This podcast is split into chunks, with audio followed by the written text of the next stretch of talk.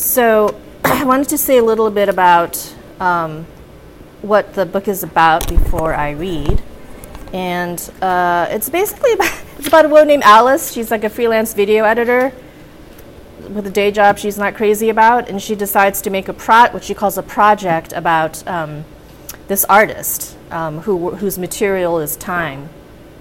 And when I've talked to people about this real life project I was doing, which is this book, uh, I would often get asked um, once I kind of explained who he was, like, is this person real?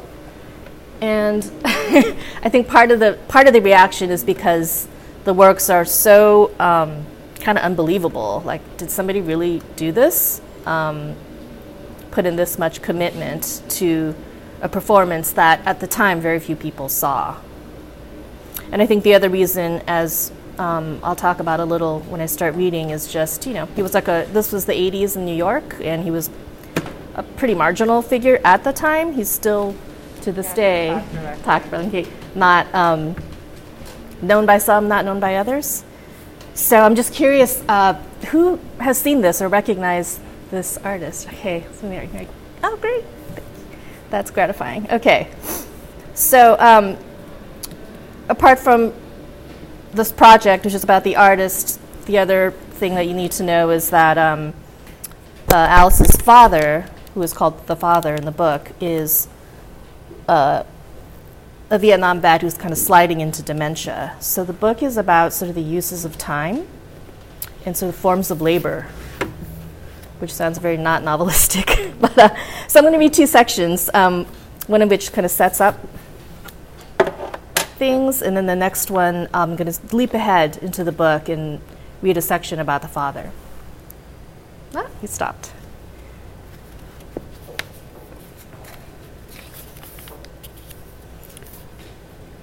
What are you up to these days? A friend might ask. I'm working on a project, Alice would say. The real answer is the project doesn't exist, but calling it a project makes it a thing. What's the project about? The, the project is about an artist, says Alice, the artist. Most people Alice talks to about her project do not recognize the artist's name. She might, if the conversation persists, try describing a few of his performance works. He's the artist who locked himself in a cage for a year, who punched a clock on the hour every hour for a year, who lived outside in the streets of New York City for a year without going into any buildings Sometimes in response, there might be a nod of recognition. More often than not, their faces are blank as hard boiled eggs. You could say the artist's performance works, his extreme acts of physical and mental endurance, are the heavyweights of projects, the kaiju of projects. A lazy twitch from the tail of one of his projects could level a metropolis of lesser projects. Yet for most of his career, he remained an underground figure for all the usual reasons. He didn't become famous the way other artists synonymous with the downtown art scene of the 1980s became famous Basquiat, Haring, Sherman, Schnabel. He didn't share a booth with Warhol at Max's Kansas City. He didn't do lines in the unisex restroom at the Mud Club. He was in and of the margins, one of a loose community of artists who made up the alternative to the alternative art scene. Very few people had actually witnessed any of his performances, but the truth was you didn't need to. You could be standing on a tenement rooftop at a party, listening to a stranger describe, in an incredulous, conspiratorial tone, what the artist had done, and forget about him for years only to have a casual mention uncover the memory like the sound of a mountain. The artist Tim Etchells has described his first encounter with the artist's work. This was at a cinema in Sheffield in 2001. By then, the artist had driven himself further underground with a series of hermetic, bewildering performance pieces that resulted in his disappearance from the art world altogether. A year before the talk he gave at Sheffield, the artist had emerged briefly after more than a decade of silence to announce that he wouldn't be making art anymore. The talk that Etchells saw was about the artist's body of work, six performances in all, before his self imposed exile. The artist explained that after spending a year confined in a cage that he'd built in his downtown loft, he embarked on his next project in April 1980. Every hour on the hour for an entire year, he punched a time clock. He clicked through a slideshow, snapshots of himself as a much younger man, standing in the same spot with the same slightly doleful yet resolute look on his face. This is day 53. This is day 54. This is from day 55. In the dim illumination of the theater, the artist stood very straight. His tone was impassive. He offered no interpretation, no betrayal of feeling. From his seat in the audience, Etchells felt sunk. He felt as though a hole had opened up beneath him. The hole unnerved him because it also felt familiar. It was not a new hole, but one he realized that had been there all along. The artist's work had made it visible. I was silenced by what I saw, Etchells wrote. I think I was frightened. Was what he was seeing art or pathology? Etchells wasn't sure. The artist's performance pieces were ephemeral, vanished acts. Yet they were freighted too with the labor of their making, the days advancing drop by drop, one barely distinguishable from the last, into the black well of the hole. This is a project about looking down into that hole.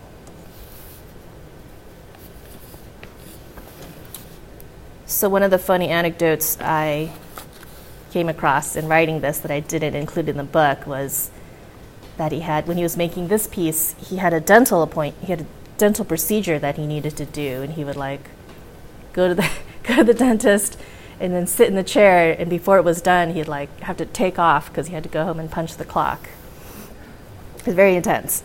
And he slept through as you would imagine he did sleep through a bunch of them. I can only imagine what was going on in his head when to be that sleep deprived So I'm going to jump ahead and read another section um, about midway through the book. The father in the book is like starting to go through a series of institutional settings based on his um, decline. And this chapter is called Television. The father had refused to eat his breakfast, but he did take a sip of vanilla flavored Ensure that was the report from the morning nurse when Alice arrived at the skilled nursing facility, which was tucked away in a cul de sac called Solas Place, part of a sprawling archipelago of hospitals, dialysis and radiology imaging centers, and other facilities for the sick and dying, floated in a sea of manicured grass and parking lots. Alice took a deep breath before walking into the father's room he was lying in bed, tears leaking from his eyes. He turned his head when she walked in and told her he wanted to kill himself. What is it that he had to do to make that happen? She assured him that he was scheduled to leave this place in a week or two. She and Amy, her sister, had been trying to find a suitable place for him to live. Then she broke the news that he wouldn't be returning to his old residential care home. Kenny and his wife were only equipped to handle people who could walk and go to the bathroom on their own. The father listened quietly. He stopped crying. The television was positioned at a poor angle from his bed. Alice dragged the TV in the low, heavy dresser it sat on a few feet so that he could watch more easily. Dirty Harry was playing on the movie channel. She distracted the father with Clint Eastwood trivia, which seemed to cheer him up. They talked about 44 Magnum guns. The father said he was once a pretty decent one handed shooter of the Magnum he owned, but the recoil was a bitch, and he prob- was probably responsible for permanently messing up his shoulder. He explained how newer guns are made with gas gauge releases that reduce the shock of the recoil. Another topic of conversation what movies have great brain dead endings? Thunderbolt and Lightfoot, One Flew Over the Cuckoo's Nest, Thunderball. The father's face lit up with recognition at each. This felt familiar. This felt good. All those nights when her mother was studying at the campus computer lab or waitressing, The father would make Jiffy Pop, and they would watch old movies on TV, spaghetti westerns, Marx Brothers, those weird orangutan movies with Clint Eastwood, even the John Wayne war flicks that bored her. The father had a knack for finding small pleasures in life and for wasting time. Some of the best times she's wasted, Alice thought, had been in the company of the father. You can't waste time with someone for whom it doesn't come naturally. If there was an art to it, wasting time was not something Alice's mother did well or could abide by. She was always after some measure of self improvement calisthenics and Tai Chi for heart health, puzzles and games to strengthen her mind. Whether this was something innate in her personality or immigrant imperative was hard to say. Alice was hardly immune to its pull, she sometimes wondered if projects were an antidote to wasting time, an elaborate manifestation of it, or both. Silence fell over the room.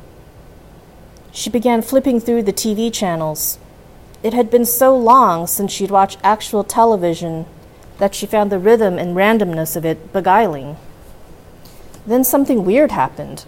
On one channel, Shelley Winters was swimming underwater and heroically lifting a door off Gene Hackman's trapped leg in the Poseidon adventure. Click.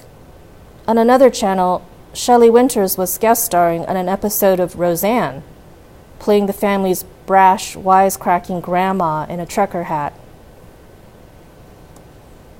Watching television is like memory. Old shows and movies pop up at random, and you are thrust into them midstream. Click. Everything gets scrambled. One minute it's a life and death hospital scene. In another, you're dropped into a truck stop diner with a laugh track. In between a jingle for chewing gum, a talking lizard shilling car insurance. Channel surfing is like riding the choppy waves of the past and present, which is not unlike grief, Alice would learn. Grief is like watching television. Thank you.